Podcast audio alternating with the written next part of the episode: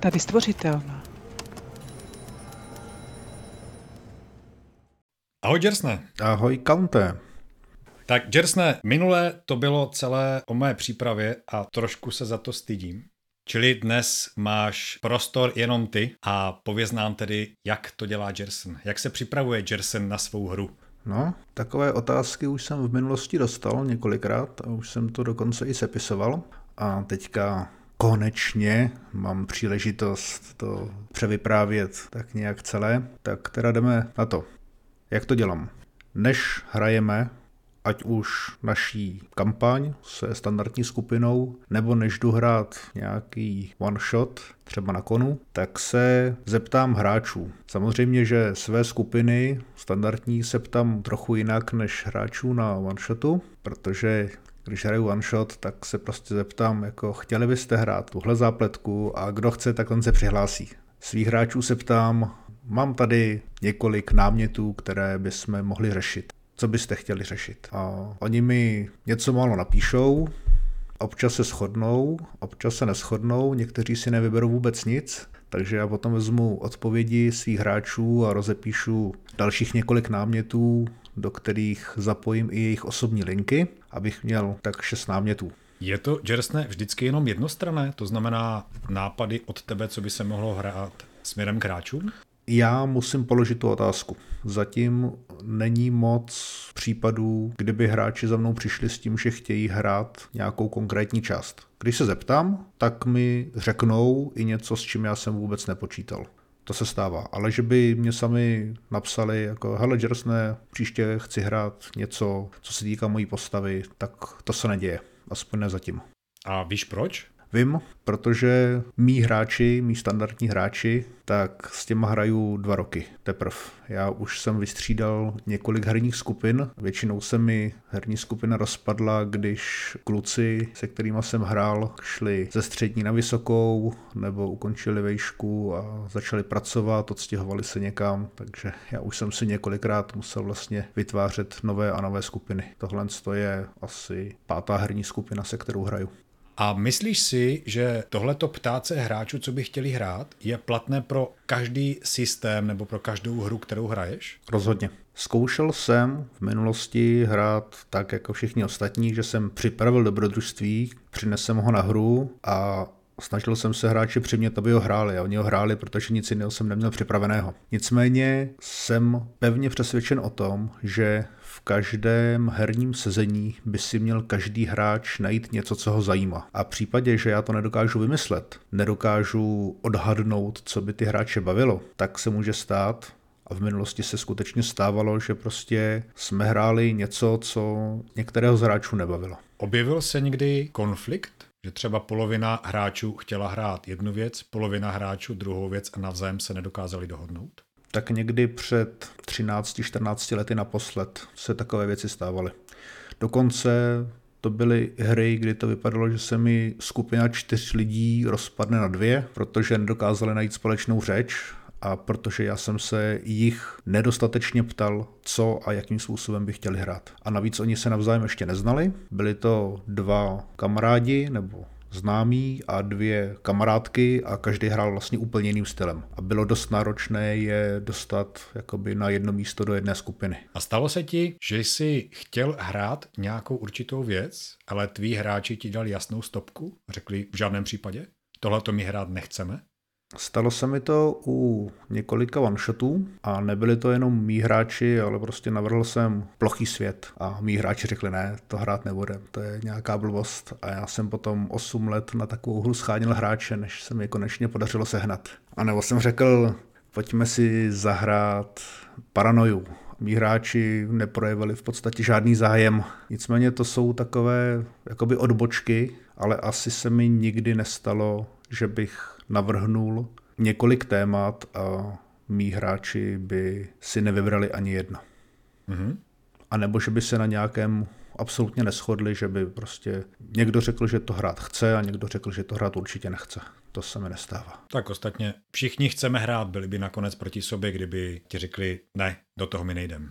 No, hlavně ten výběr si myslím, že je poměrně široký, že mám šest hráčů a navrhnu jim obvykle tak šest témat, přičemž některé jsou obecné, uplatní se v nich všichni a některý jsou jejich osobní nebo z nich vychází.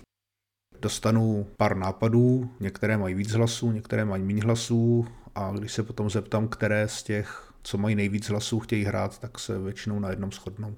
OK, dobrá, pojďme dál. Tak, a když už mám to téma, tak mi v hlavě začne běžet, jakým způsobem vlastně budu zpracovávat. My hrajeme v průměru tak jednou za měsíc, přes prázdniny to bylo o něco méně, Dobře, přes prázdniny jsme prakticky nehráli, ale jinak hrajeme tak jednou za 4 až 5 týdnů, takže času mám relativně dost a já uvažuju, jakým způsobem to pojmout.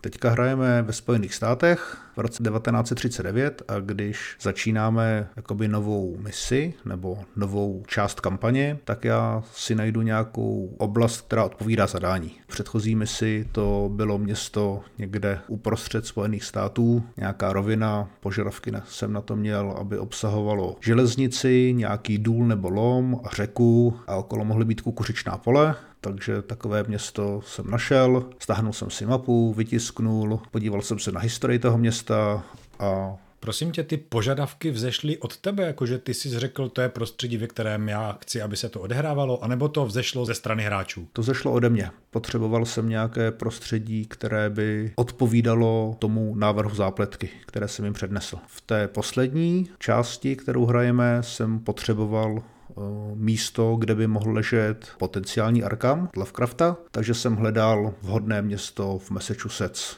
Jestli tomu dobře rozumím, tak vy vlastně přeskakujete z místa na místo po celých Spojených státech. Záleží na tom, jaké ty potřebuješ prostředí a jednou můžete být na středozápadě, jednou můžete být v Kalifornii a jednou někde nahoře u hranic s Kanadou. Rozumím tomu správně? Dřív jsem to takhle dělal a postavy cestovaly v podstatě po celém světě, ale teďka tady s tou poslední skupinou vlastně hrajeme v New Yorku a v jeho relativně blízkém okolí. Ty se zaměříš na ten New York a potom v okolí hledáš tu železnici a kukuřičná pole kolem. Ta železnice a kukuřičná pole to bylo pro one shot, který jsem plánoval na jeden kon. Aha.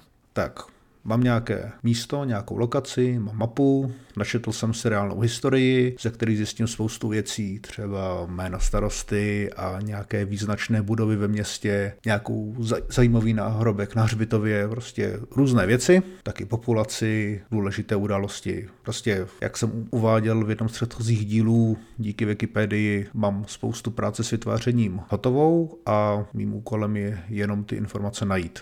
Já se ještě stejně vrátím k tomu přeskakování mezi lokacemi, protože já to mám jako jedno memento. Nikdy neposílej hráče na druhý konec světa, protože ten druhý konec světa budeš muset zase celý vymyslet od nova. A proto my hrajeme tím stylem, že víc rozšiřujeme stávající místo a přidáváme k tomu ze všech stran nové a nové lokace, než abych vzal a vymyslel zápletku někde úplně, úplně strašlivě daleko. Já to mám trošku jednodušší, protože v mém světě se dá cestovat letadlem, takže si to reálně můžeš představit jako film s Indiana Jonesem, v mém světě se dá cestovat na létajících varanech a grifech, to je v podstatě to stejné. Dobře, je možné, že prostě se z New Yorku přesunou prstem po mapě třeba do Káhyry a já rozpracuju nějaké dobrodružství okolo Káhyry. A nemusím vědět, co je mezi New Yorkem a Káhyrou, protože prostě tam hráči vystupovat nebudou. Souhlas, taky by se to dalo tak udělat i v mém světě, ale stále já musím udělat to nové místo, to znamená nové město. Výhodou tvojí je, že vezmeš Káhyru a vyťapeš si z Wikipedie všechno, co je kolem.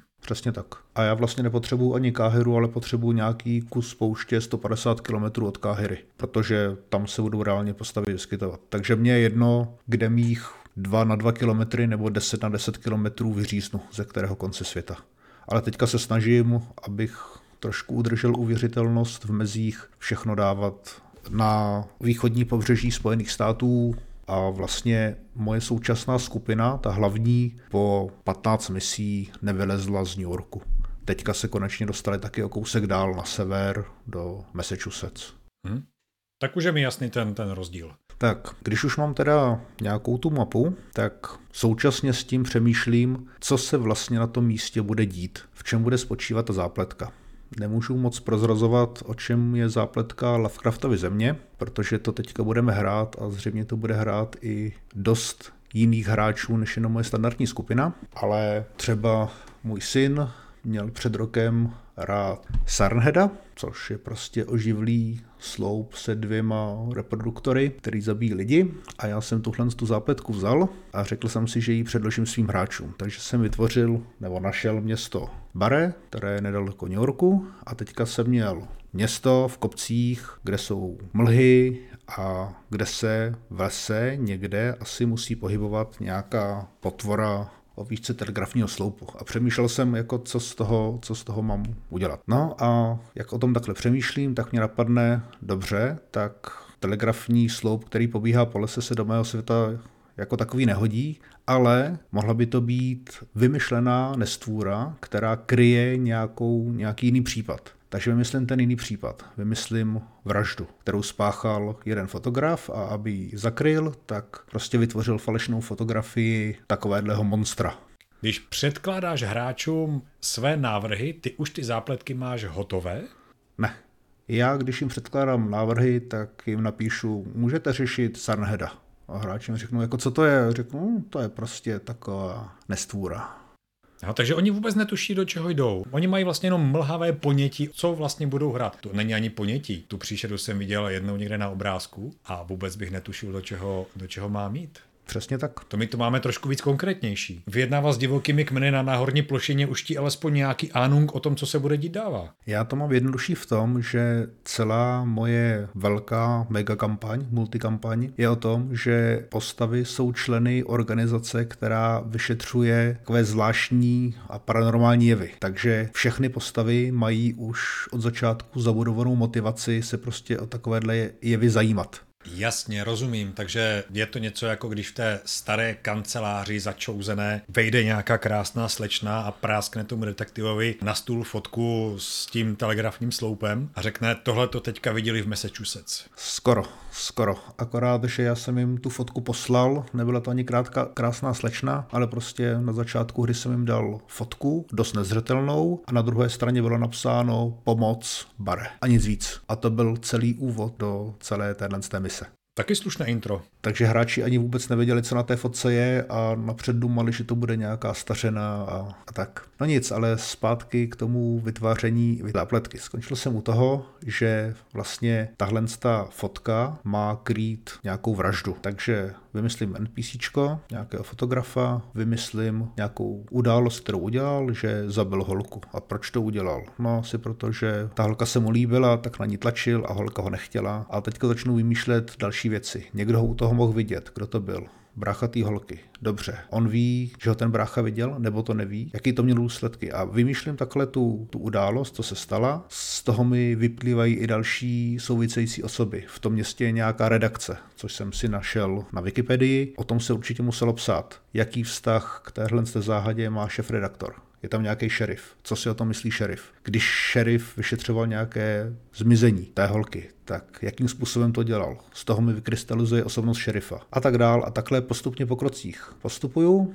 a nakonec mi z toho vyjde, že mám několik NPCček, několik lokací, na které se dá jít. Samozřejmě mám celou mapu, ale těch několik míst je konkrétních. Mám nějaké zvěsti, které se v tom městě vyskytují, že někdo něco viděl, někdo něco zaslech. Mám samozřejmě celou tu záhodu. Aby to byl Sarnhead, tak tam v tom městě musí znít sirény, takže si stáhnu aplikaci na generování zvuků, které jsou mimochodem takhle večer docela děsivý, že jeden z mých hráčů o něco starší než já potom vtipkoval, že se sám mu bude bát jít na autobus v noci. Zvuky jsou výborná věc. Tomu bychom se taky někdy mohli věnovat. Teď naposledy jsem pustil zvuk přicházející bouřky a v jednu chvíli, myslím, že to byla moje manželka, co se tak probrala najednou a říkala, hele, já musím mít zavřít okna. Přitom to hrálo z repráků. No, přesně tak. Takže ve výsledku mám nějaké místo, obvykle malé město, případně jeho okolí a mám sepsaný ty, ty postavy, každou na samostatné kartičce, u nich mám stručný popis, eh, jejich charakteristiku, co ví,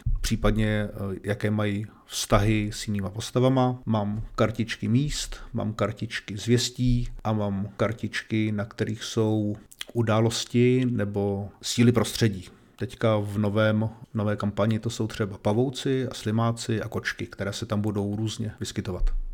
Jak máš vyřešené vztahy mezi jednotlivýma postavama? Protože co připravuju ze všeho nejmíň jsou detektivky. Zdá se mi, že nejsem nikdy schopen ty jednotlivé vztahy poskládat tak dobře, aby to ve výsledku dávalo nějaký logický smysl. Ty si teďka totiž načrtnul toho fotografa, ten je vrah, zabil holku, viděl ho brácha, pak je tam šerif. Jo? A teďka už vlastně děláš takový ten síťový graf, který si vždycky policajti věší na zeď a těma červenýma čarama až pendíkama si označuješ, kdo s kým pekl a kdo koho zná, kdo koho zná líp a co ten na něho může prozradit a v podstatě musíš dávat i nějaké vodítka, aby ti hráči šli po správných stopách. To mi vždy přišlo pro RPGčka jako jeden z nejtěžších žánrů, detektivka tak ona to není tak úplně detektivka, je to spíš odhalování záhady, což se liší v tom, že mě je celkem jedno, jestli tu záhadu vyřeší nebo nevyřeší a jakým způsobem ji vyřeší a jak ji vysvětlí. Není žádný správný výsledek, ke kterému musí dojít, ale hlavně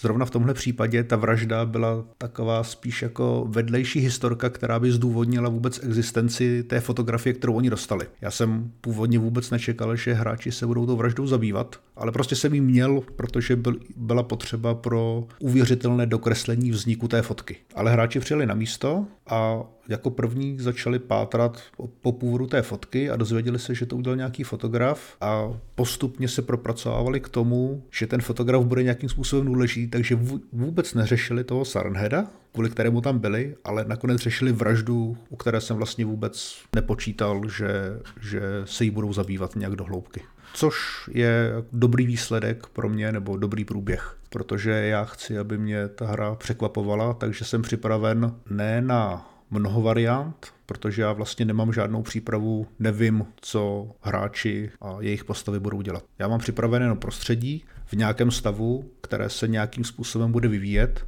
ale to, jakým způsobem se bude vyvíjet, závisí už na tom, co udělá skupina postav, které tam přijedou. Mm-hmm. Rozumím. Tak, o těch kartičkách už jsem mluvil. Když jsi se ptal na ty souvislosti a na ty vztahy, píšu si je poměrně jednoduše. Osoba A ví tohle na osobu B, takže napíšu na kartičku, co ví o osobě B, vyznačím si to barvou, co ví o osobě C a co má na osobu D. A u osoby B napíšu, proč na ní osoba A něco má a jak souvisí s osobou D. A takhle si to vypíšu, mám to v podstatě jako hypertextové odkazy v papírové podobě. Mm-hmm. Takže se v tom orientuju poměrně jednoduše, ty kartičky mám potom před sebou na stole, jsou barevně označený, poměrně rychle to můžu najít. Na počítači by to bylo asi ještě rychlejší, ale já počítač u hry nepoužívám. Dál obvykle si vytisknu nebo najdu nějaké obrázky, které odpovídají tomu prostředí, abych měl něco k ruce. Ne vždycky je použiju a ne vždycky jsou užitečné, takže to trochu omezuju, ale možná to jenom nepoužívám dostatečně dobře, na tom ještě budu pracovat. S tím, jak nepoužíváš počítač, já se o to taky snažím, ale těch materiálů, které mám, tak je takové kvantum, že jenom obrázky prostředí, obrázky NPCček, obrázky věcí, které ty postavy najdou, pokud jsou nějak zajímavé. Navíc to ještě promítám, pro mě počítač je v tuhle chvíli nezbytnost. Byť tak nějak vnitřně cítím, že k těm deskovkám prostě nepatří. Já to mám tak, že všechny informace jsou vlastně na kartičkách velikosti hracích karet, takže já to potom všechno nadám do balíčku a mám jednu misi v jednom balíčku karet. Tak teď nad tím přemýšlím, jak bych to všechno udělal při svém dobrodružství. Všecko nadspat do balíčku karet. Dobře, mapy tam nemám, ty se mi tam nevejdou, ale jinak se mi tam vejde úplně všechno. To je výzva, budu nad tím přemýšlet. Dobře, pokračuj dál. Obvykle si ještě musím najít nějaké detaily, třeba jestli je na místě hasičská stanice, případně jak fungují vlastně policajti v té době, ale to si zase nastuduju jednou a potom už to můžu používat i příště. Mám seznam náhodných jmen pro náhodná NPCčka, ze kterého čerpám vlastně jak pro jména těch hlavních postav, tak pro jména lidí, kterých se zeptají. Naštěstí se mý hráči ne vždycky ptají na jména toho, s kým mluví, ale já potřebuji být připravený. A co třeba popisy? Popisy osob, popisy míst, tak, aby to všechno nevypadalo pořád stejně. Dáváš těm hráčům i nějaké detaily? Například ten chlap, kterého jste teďka potkali, má promáčklý klobouk strčený do čela, má plnovou ošoupané boty. Tady tohle to máš taky, nebo připraveno, anebo to vymýšlíš za pochodu? Já svým hráčům při popisu dávám tak tři detaily a pokud ten detail je nějakým způsobem důležitý, tak si ho zapíšu na kartičku, ale v každém případě já si tu postavu nějak představím, už když ji vymýšlím, což je před hrou a případně to může být i během hry a taky popisuju. Přičemž používám představy lidí, které potkávám v běžném životě a prostě akorát přeflufuju přeflafuju do, do svého dobrodružství. Takže týpek, který jsem potkal v autobuse, revizor třeba, tak ho předělám na šerifa. Včetně jeho gest, chování, vizáže prostě. Takže ho můžu popisovat tak detailně, jak detailně si ho pamatuju. Aha. Jsi na tom podobně jako Zdeněk Svěrák, ten chodil na hřbitovi a opisoval si jména z náhrobku, které potom používal do svých filmů.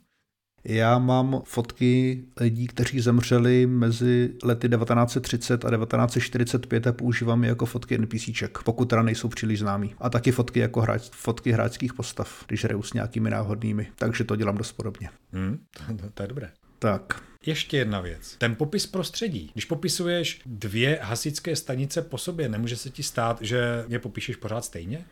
Já je nepopisuju po sobě, hasičskou stanici popisuju jenom jednou, ve druhém městě třeba nebude a policejní stanice se ve stejné oblasti můžou stavit podle stejných vzorů a podobně organizovat. Takže ano, někdy je popisuju stejně a když si myslím, že ta stanice bude hrát roli, jakože u policejních stanic se to dá celkem očekávat, tak si prostě najdu dobovou fotku nějaké stanice někde v té oblasti nebo možná nějaké jiné a taky potom budu popisovat. Mm-hmm.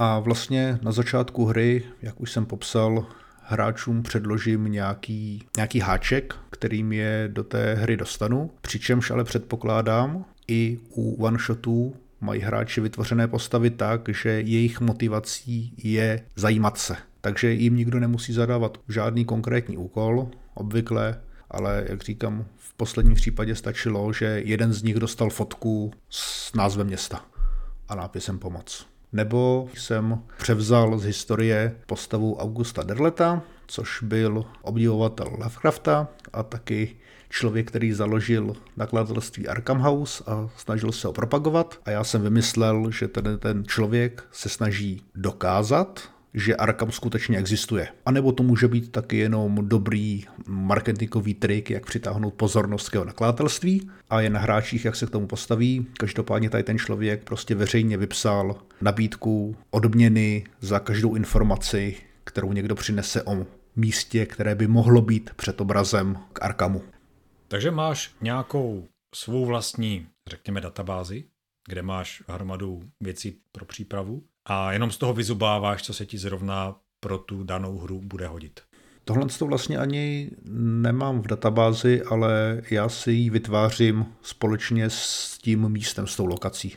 Tomu, co jsi říkal, rozumím a už jenom čekám na to, kdy přijdou ty příšery, kdy přijdou artefakty a mocné věci, které si budou moct postavy vzít. Pokračuj dál v té přípravě. Tak, nestvůry, těch tam mývám jenom velmi málo. Jak jsem řekl, mám tam nějakýho Saronheada, nebo měl jsem, což teda nakonec jsem skutečně vytvořil jako nestvůru, ale nechci tím prozrazovat úplně, úplně moc, ale šlo o organismus, který se pokoušel komunikovat pomocí sirén a já jsem to nakonec udělal tak, že vlastně je to člověk, který byl nakažený parazitem a pokouší se domluvit s lidmi a mohl jsem k tomu používat jenom ty zvuky Sarnheda, což bylo docela náročné, ale nakonec se mi podařilo téměř, téměř přežít, než mi toho potvoráka zabili. Nějaké staty, potvor, nějaká čísla, nějaká HPčka, na to my nehrajeme, takže já to mám mnohem jednodušší. Já prostě vymyslím, co je to zač a potom jí do hry dostanu prakticky kdykoliv. Prosím tě, ty jsi to nezmínil na začátku, ale jak dlouho trvá vaše hra? Jak dlouho hráli hráči tento příběh se Siren Headem? Hráli to celkem tři sezení, to znamená třikrát 6 hodin. Není to málo na 18 hodin jedna příšera? Já vycházím z reálí drače doupěty a D&D. Také z těch různých doporučení, kdyby se akce měla střídat s hledáním, proskomáváním, vyjednáváním a opět by měla přijít nějaká akce, která zase eh, o něco víc vygraduje ten příběh a zrovna Dračí doupě za tu akci mývá velmi často boj. Proto mi přijde zvláštní, že hráči hrají 18 hodin a narazí pouze na jednu příšeru, se kterou se můžou utkat a vyprázdnit do ní zásobník Tomiganu? No, oni se s ní vlastně setkali až úplně na konci, ale komunikovali s ní v průběhu několika hodin, což zabere taky docela dost času. A hlavně to nebylo jenom o té pří, příšeře, ale bylo to taky o tom okolí. Jako proč se tam ta příšera objevila, jak to souvisí s Teslovou výší, která stojí na kopci a která ještě nebyla zprovozněna, proč vlastně v tom okolí zní sirény a celé to první dobrodružství řešili vraždu, která byla vlastně úplně, úplně jakoby vedlejší, což tu hru, nechci říct, natáhlo, ale vlastně je to zabavilo na, na celých 6 hodin, během kterých tu příšeru vlastně vůbec neřešili a ona tam fungovala jenom jako strašák, kterého se, kterého se obávali. Hmm. Takže ve výsledku zabrala mi příprava, včetně hledání, dejme tomu tak 6 hodin a měl jsem z toho materiál na 18 hodin hry. Plus samozřejmě i když to místo opustili, tak ještě pořád na něm zůstal nějaký ten organismus a v budoucnu se to může vyvinout zase v ně, něco dalšího. Nutno podotknout, že my děláme každý rozdílnou přípravu, ale také na rozdílné styly hry. Je to pravda, že? Určitě. Takže se nám to asi těžko bude srovnávat, ale ty si zmínil, že hraješ na různých akcích nějaké one-shoty. Ta tvoje příprava, pokud je to něco jiného než tvůj systém, je jiná nebo je stejná? To je úplně stejná. Jediné, co se liší, je, že musím vytvořit s těmi hráči postavy a ty postavy udělat tak, aby i jejich vzájemné vztahy nebo jejich názory byly alespoň z části nosným bodem toho dobrodružství. A vlastně to prostředí vytvářím úplně stejně a v nemálo případech mám to samé prostředí, do kterého postupně pouštím různé skupiny. A ten příběh jakoby se odehrává společně. Že jedna skupina přijde, něco udělá, něco zjistí, vrátí se zpátky, se píše nějaké hlášení nebo nějaké zprávy, další skupina si to přečte, vydá se na to samé místo a řeší dál něco z jiného konce, nebo na, na ně naváže. To zní zajímavě. Já jsem původně přemýšlel, že bych ty dvě družiny dal do jednoho místa. Nakonec jsem se, a teď už nevím z jakého důvodu, rozhodnul, že je rozhodím, aby to k sobě měli opravdu daleko. Ale to, že jedna skupina něco udělá, ta druhá skupina na tom staví, je docela zajímavý přístup. Je to všechno, co vlastně připravuješ na tu hru?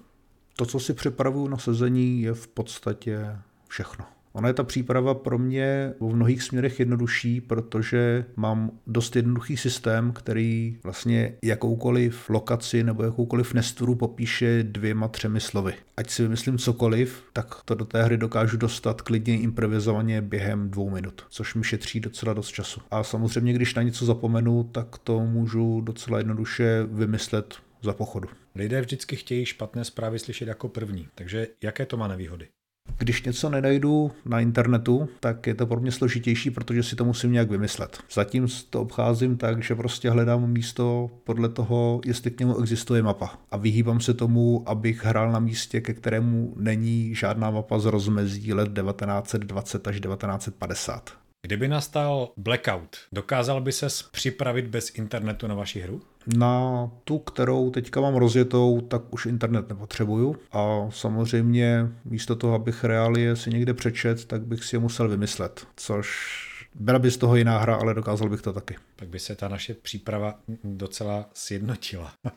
Já si myslím, že se vlastně nepřipravujeme se nějak zásadně odlišně a že náš styl hry je mnohem podobnější, než jsem čekal. I ta příprava, takhle když ji vlastně popisuju, tak mi přijde do jisté míry podobná. Má to podobné výhody a podobné nevýhody. Je to časově o něco náročnější, než hrát prostě s velmi stručnou přípravou bez, nějaký, bez nějakého hlubšího pozadí. Výhoda je v tom, že to prostředí je otevřené a přitom je v něm hodně obsahu. Třeba v té současné kampani, té Lovecraftově zemi, já mám šest nebo sedm hlavních nosných zápletek a kterákoliv skupina může začít rozplétat nebo se zapojit do kterékoliv z nich a oni jsou z části na sebe navázané a z části spolu kolidují, takže podle toho, za kterou nitku hráči budou tahat, tak takovým způsobem se bude ten příběh splétat i pro ostatní skupiny.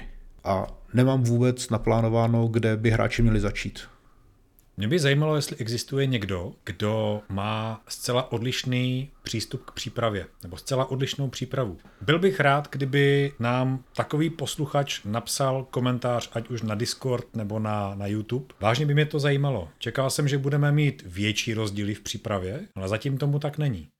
Já jsem se trošku připravoval, takže jsem si poslechnul třeba PJ Craft, jak se připravuje Gergon a potom jsem si poslechnul taky Akademii vypravěčů, kterou dělá tým lidí od dračí hlídky a ti to dělají úplně jinak než my dva. Cítím trošku ironii v tvém hlase.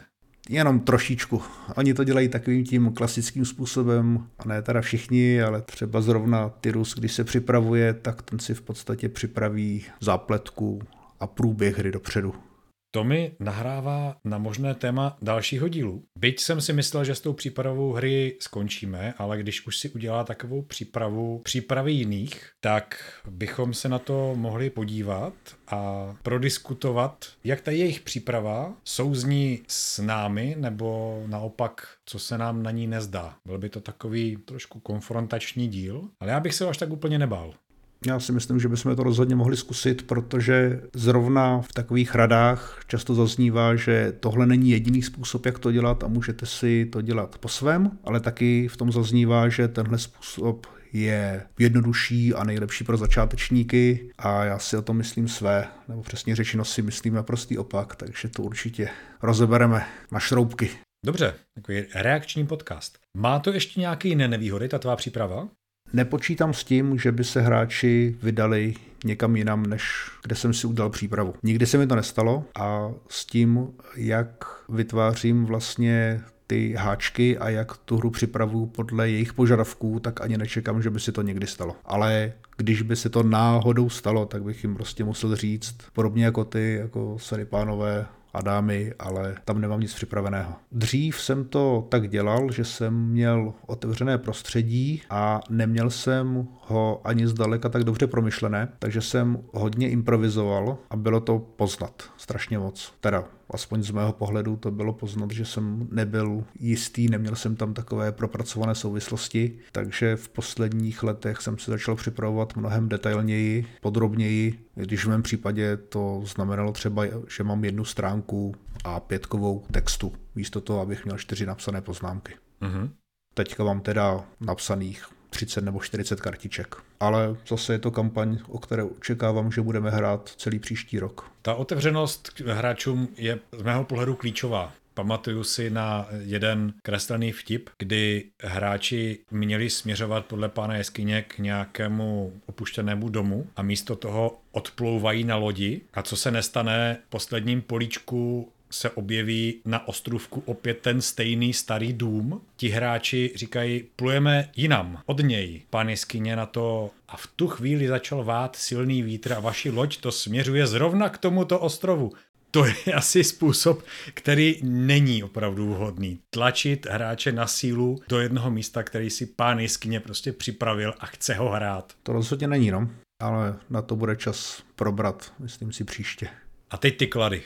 Jak jsem říkal, je to otevřené prostředí, takže do něj můžou hráči nastoupit z kterékoliv strany a rozplétat ho libovolně. Označil bys to jako sandbox? Já bych to jako sandbox asi označil, ale vím, že to řadu definic sandboxů nesplňuje a že mnoho hráčů má k sandboxu zcela neopodstatněné výhrady, takže to nenazývám sandboxem a nazývám to multikampaní. Ale jo, v podstatě technicky by to byl asi sandbox. Je to prostě otevřené, otevřené pískoviště, které je připravené, budovy tam jsou postavené, žijí tam nějací lidé, ale není připravený děj, co se bude odehrávat a v jakém pořadí. Takže technicky to je sandbox. Další výhoda je, že hráči mají od začátku vytvořenou tu motivaci, proč tam jít. Odpadá jakákoliv manipulace, abych je tam dostal. Tu motivaci si vytváří oni sami, nebo jim ji určíš při vytvoření postavy ty sám? Já jim vždycky říkám, že když si vytváří postavu do naší hry, tak jejich motivací té postavy musí být, mám nějaký zájem z nějakého důvodu o vyšetřování takových věcí.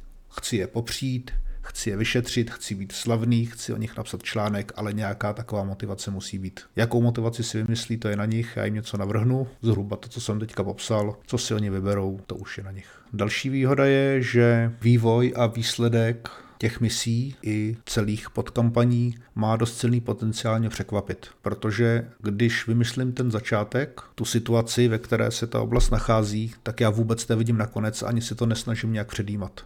Samozřejmě, že ty NPCčka mají nějaké vlastní záměry. Já jako Game Master mám taky nějakou představu, jak by se to mohlo vyvíjet v těch jednotlivých částech, ale díky pravidlům a díky hráčským zásahům se to prostě vyvíjí naprosto živelně a z mého pohledu neřízeně. Nemám jak směřovat ty události k nějakému konci, který jsem si připravil, nebo k jednomu z několika konců. Hm, tak to ale není překvapení, pokud víš o několika koncích a k jednomu z nich to nasměruje. No a já právě žádné ty konce nemám. Ani o nich nepřemýšlím. Mě v tom po případu, co si popisoval, ty napadají dva. Odhalí vraždu a zjistí, co je za tím podivným Sirenheadem. Ano, ale jak si ho vyloží a jestli ho budou chtít zabít, nebo jestli ho budou chtít převést někam na bezpečné místo, nebo jestli o něm budou informovat úřady, nebo jestli se s ním dohodnou, nebo jestli ho nahlásí nějaké další organizaci, nebo jestli udělají nějakou z dalších deseti věcí, které by mě napadly, to nevím. Ten Sarhead to byla taková mini kampaň opravdu na dvě nebo na tři sezení. Lovecraftova země bude na nějakých možná 10-15 sezení a tam vůbec netuším, jak by mohla skončit. A těch možných konců může být třeba 30, 40, ani bych to nedokázal vymyslet. Já si občas rád hraju s myšlenkama, jakým způsobem by to mohlo skončit, ale už jsem sám sebe několikrát vytrestal, takže ten samotný konec nepřipravuji vůbec. Co se stane, jak říkáš, je prostě na tom, jak to skoulí hráči, já zrovna u toho Sarnheda, když jsem teda řekl, že to bude nějaký cizí organismus, který se snaží přežít a domluvit se s lidmi pomocí neartikulovaných a dosti ošklivých zvuků, tak jsem se opravdu snažil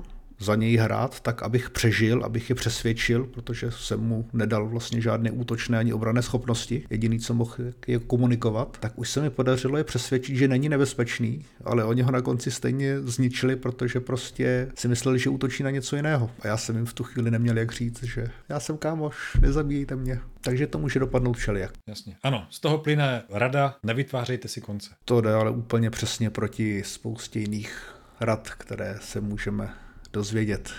Já vím, ono je to takové pokušení připravit si ten epický závěrečný souboj s tím velkým zlým záporákem. Ale co když se ty postavy s ním dohodnou? To se může stát. A zase na druhou stranu, ona i ta příprava může mít nějaké výhody a nějaké opodstatnění, ale já si myslím, že to je opravdu na samostatné téma, protože to bude potřebovat důkladný rozbor. Dobře. Je ještě nějaká jiná výhoda, než které jsi zmiňoval?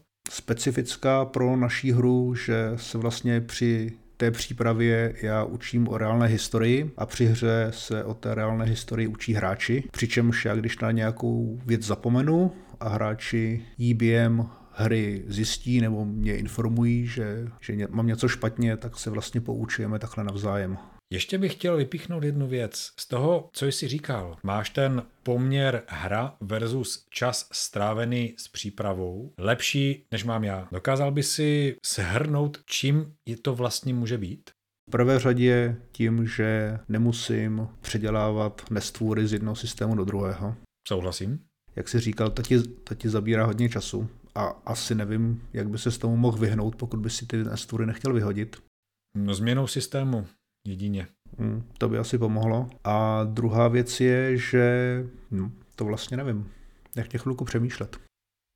Jo, už vím. Myslím si, že to mám taky jednodušší v tom, že se můžu inspirovat realitou a nemusím to vymýšlet. Protože já, kdybych měl vymýšlet takové detaily, v podstatě nepodstatné, třeba to, jak funguje nějaký zákon v nějakém malém městě a kdo má jaké pravomoci, a kdybych to vymýšlel, tak by mi to trvalo určitě víc času, než když si to takhle můžu najít.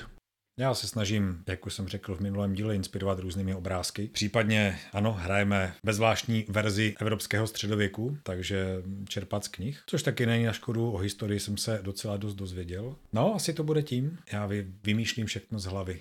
Ještě mi napadla jedna věc, možnost, jak zkrátit tu přípravu, že já se snažím hráče přimět, aby napsali zápisy z hry, nebo aspoň nějakou krátkou zprávu na nástěnku v klubu výzkumníků a pátračů po Arkamu, takže ty informace, které si hráči takhle navzájem předávají, jdou z části mimo mě. Nemusím sepisovat žádné zápisy, nebo lépe řečeno nechci sepisovat žádné zápisy, protože hlášení chci, aby psali hráči. U mé standardní skupiny se mi to úplně nedaří, ale jednorázových celkem jde. Občas dostanu hlášení třeba od šesti hráčů z šesti.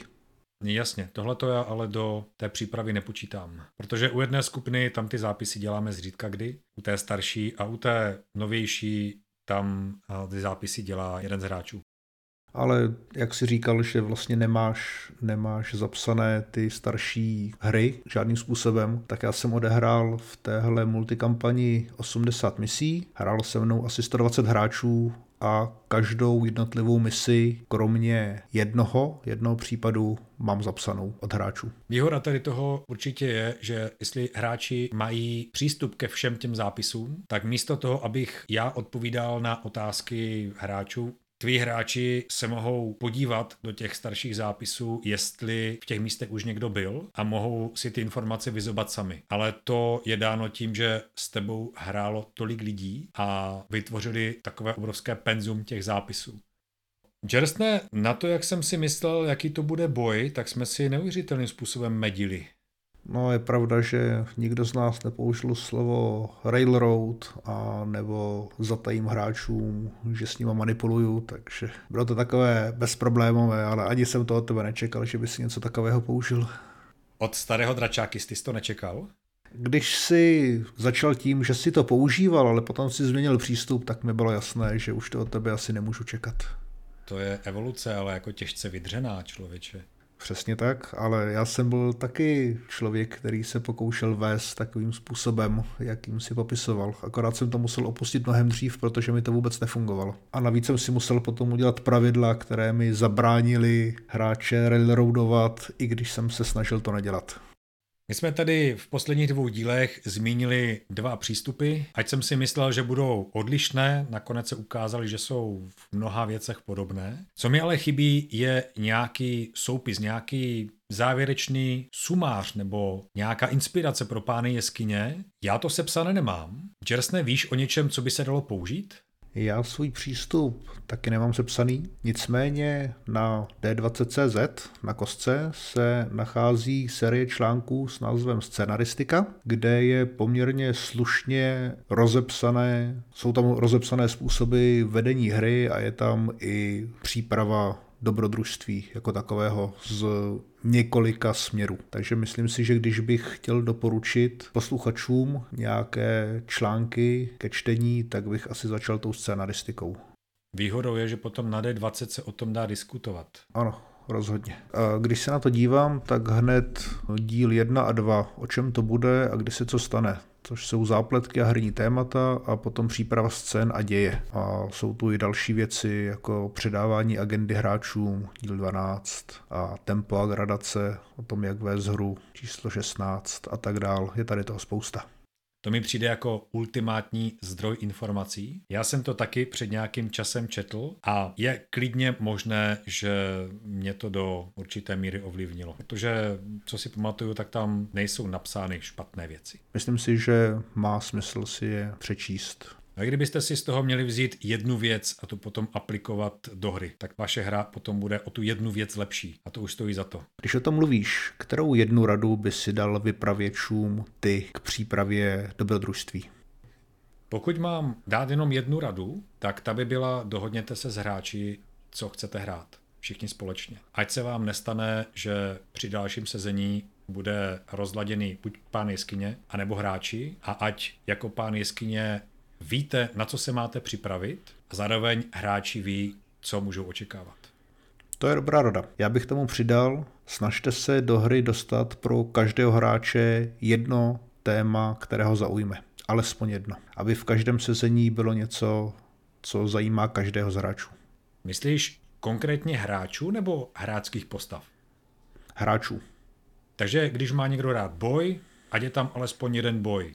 Pokud má někdo rád plížení se ve stínech, tak tam tu možnost dejte. Přesně tak. To je fajn? Já ti děkuji za velké množství doplňujících otázek. Bylo mi potěšením děrsne. Já jsem byl rád, že jsem mohl nějak schrnout tu svou přípravu a představit ji posluchačům. Samozřejmě jako obvykle, pokud byste měli nějaké otázky a připomínky, případně chtěli napsat, jakým způsobem se připravujete vy, máte možnost na našem Discordu, jsme taky na RPG foru i na D20CZ, na Facebooku a komentáři můžete napsat i pod videa na YouTube nebo na dalších podcastových službách. Příště tak se podíváme na jiné styly přípravy. A dojde i na ten Railroad. Přeji všem příjemný večer, uvidíme se příště. Naslyšenou. Naslyšenou.